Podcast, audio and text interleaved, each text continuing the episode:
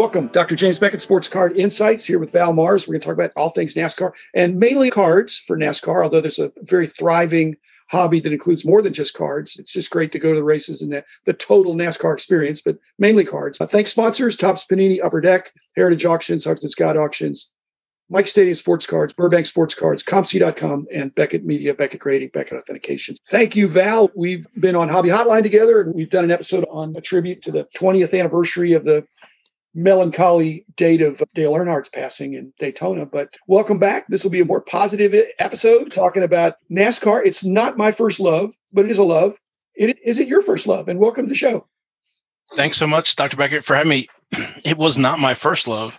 Uh, NASCAR is one of those sports where I was like everybody else. I collected all of the other sports and moved over to NASCAR. My family moved to the Charlotte area in '86, dibbled and dabbled like that. But then when Charlotte got the NASCAR Hall of Fame, I figured it made sense for me to dive into it. I started collecting in the late 2000s, but with the Hall of Fame coming, it's living in Cooperstown and not collecting baseball. So well, I am um, I'm going all in. Do you think Charlotte is the epicenter of NASCAR? Actually, no. Francis? Daytona is really where NASCAR started, the France family and all that. But Charlotte, because of where the races were situated in the South, even before NASCAR, actually, uh, a lot of races. And so they put the race teams, a lot of them here north of Charlotte, Kannapolis, and Mooresville. Right. Probably the majority of all the teams are located there. There's a few outside of Charlotte, but not many. So it only made sense to have the All-Star race here and, and then the Coke 600 in the fall race. Atlanta was in the bidding, Kansas City, I think, and maybe Daytona, but Charlotte was awarded the well, Char- Hall of Fame. Had, Charlotte had two races early on. I thought when most of the place only had one race a year.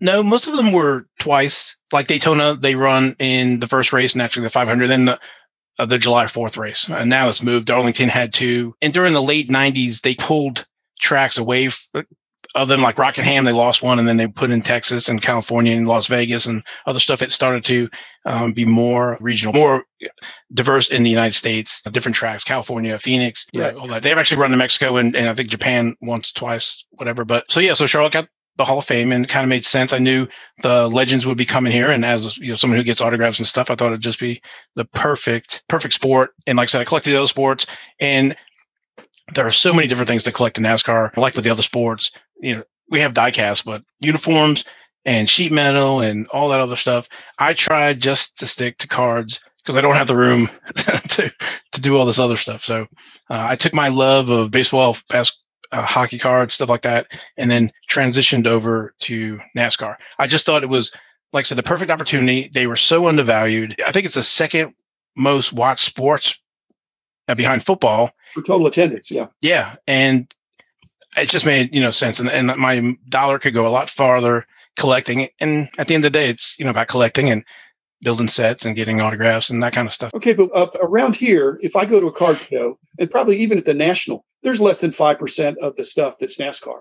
What would that percentage be like in Charlotte in the hotbeds? If there's a, a card show in Charlotte, is it 10 or 15 percent NASCAR, or is it surely it's more than what we see in Dallas, which is just barely blip? It's probably like that. It's probably about 10, 15%. Well, it makes going to the national, I can do the show twice during the week and it makes for a quick conversation with some of the dealers ask them if they have nascar. Most of the time it's no and then go on to the the next table whatever. And when you find something you can do a deep dive or whatever.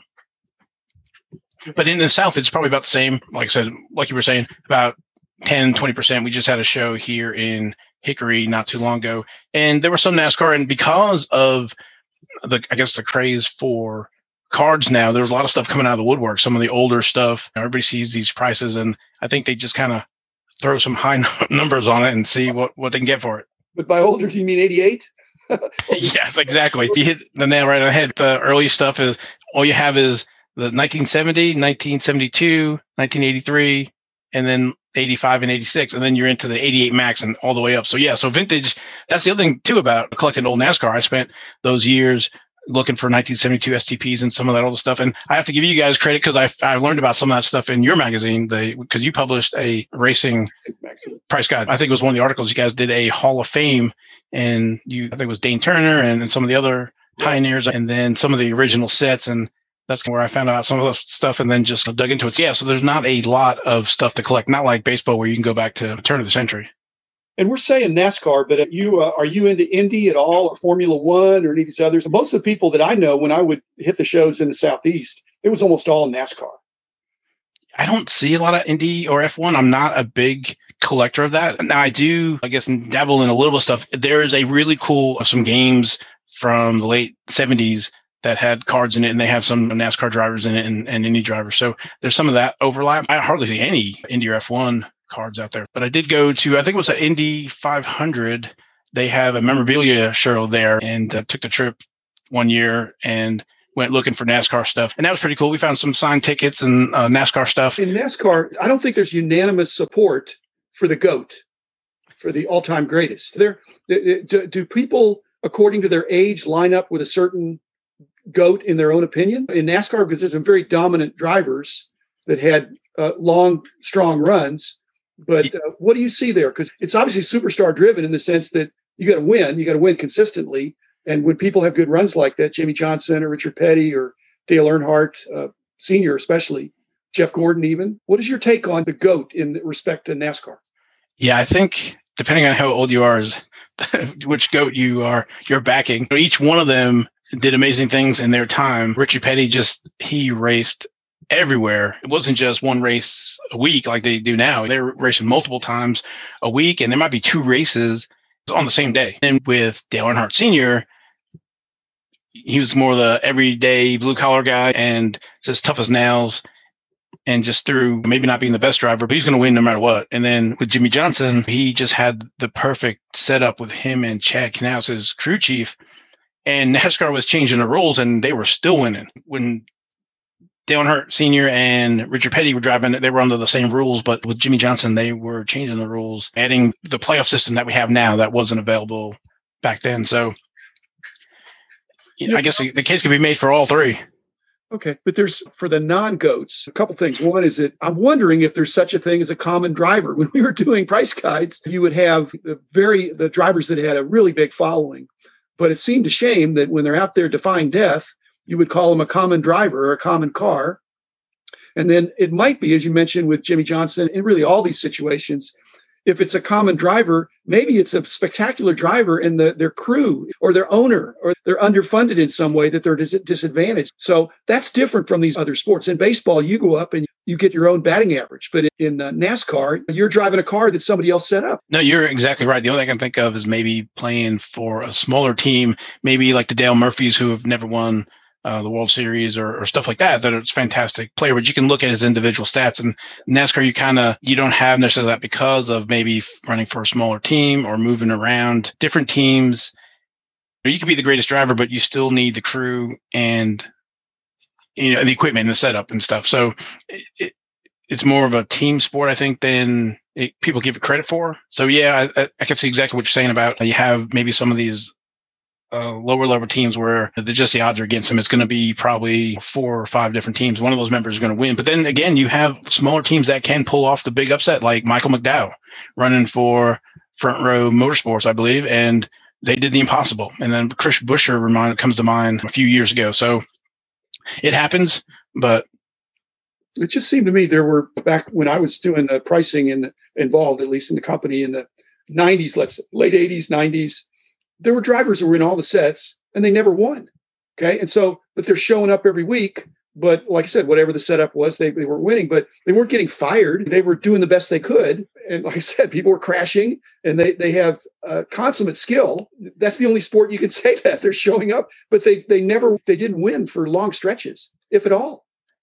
Yeah, some of that you, I guess you'd have to look at the race results. So some of those teams they look at how how fast the car is and if they can finish better than what the car is set up for. And so that's considered, I don't say a win for them, but that they did better than they were supposed to. And those smaller teams also saving the car is a big deal because the, those smaller funded teams, they can't afford to replace the cars. And some of the bigger teams, they will have multiple cars, one for short track, one for super speedways, one for set up this way for the high banks, just all kinds of different stuff. And the smaller teams, they're hoping just to bring the car back in one piece and they'll set it up. Yeah, that, that's a big thing too. If you wreck, destroy the car too many times, then uh, you'll be out. That's worse than hitting into a double play or throwing an interception. Yes. Speaking of other sports, I'm a fan of Joe Gibbs, the person, but I wasn't a fan of Joe Gibbs, the coach of the Washington football team, because I was a Cowboy fan in those days. but he's done very well in NASCAR.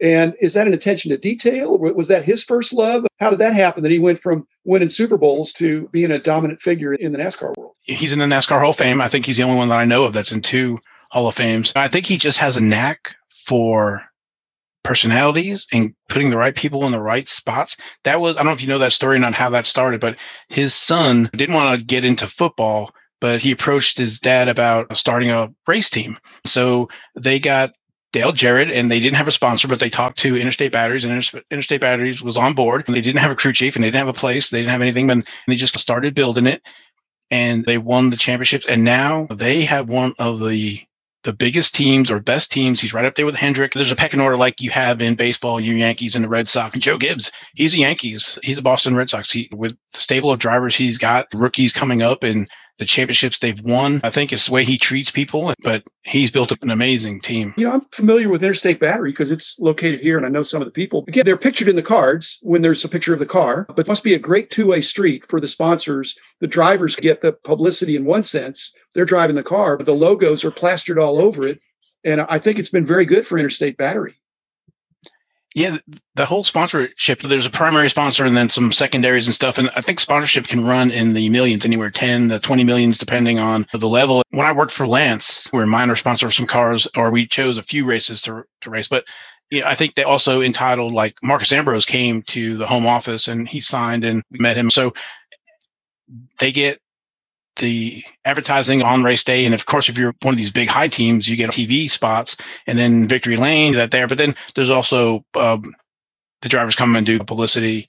Uh, like Joey Logano and stuff comes to mind. He does Planet Fitness and Brad Keselowski does Discount Tire. So that's one of the things like when the races come to town, this is pre COVID, you can get autographs for free. And Joey Logano will be at a Planet Fitness opening one, and like Joe Brad Keselowski will be at Discount Tire or stuff here. Martin Truex will be at the Bass Pro Shop, and, and Austin Dillon and Richard Childress will be there as well because they're big hunters and stuff. You know, I guess it's that, that two way street. They get the advertisement and they get uh, attached to, I guess, a winner. I think that's a precursor of what's going to happen in these other sports. I think you're going to see baseball players, football, basketball, with more and more prominent sponsor recognition on their uniforms. But I love the interaction that NASCAR has with fans. I think it's exemplary that the drivers are available through the sponsors. Thanks everybody uh, for for listening. Thanks Val. Give NASCAR consideration. You ought to check it out and, and check out NASCAR Radio, which is Val's popular podcast. We'll be back again tomorrow with another episode.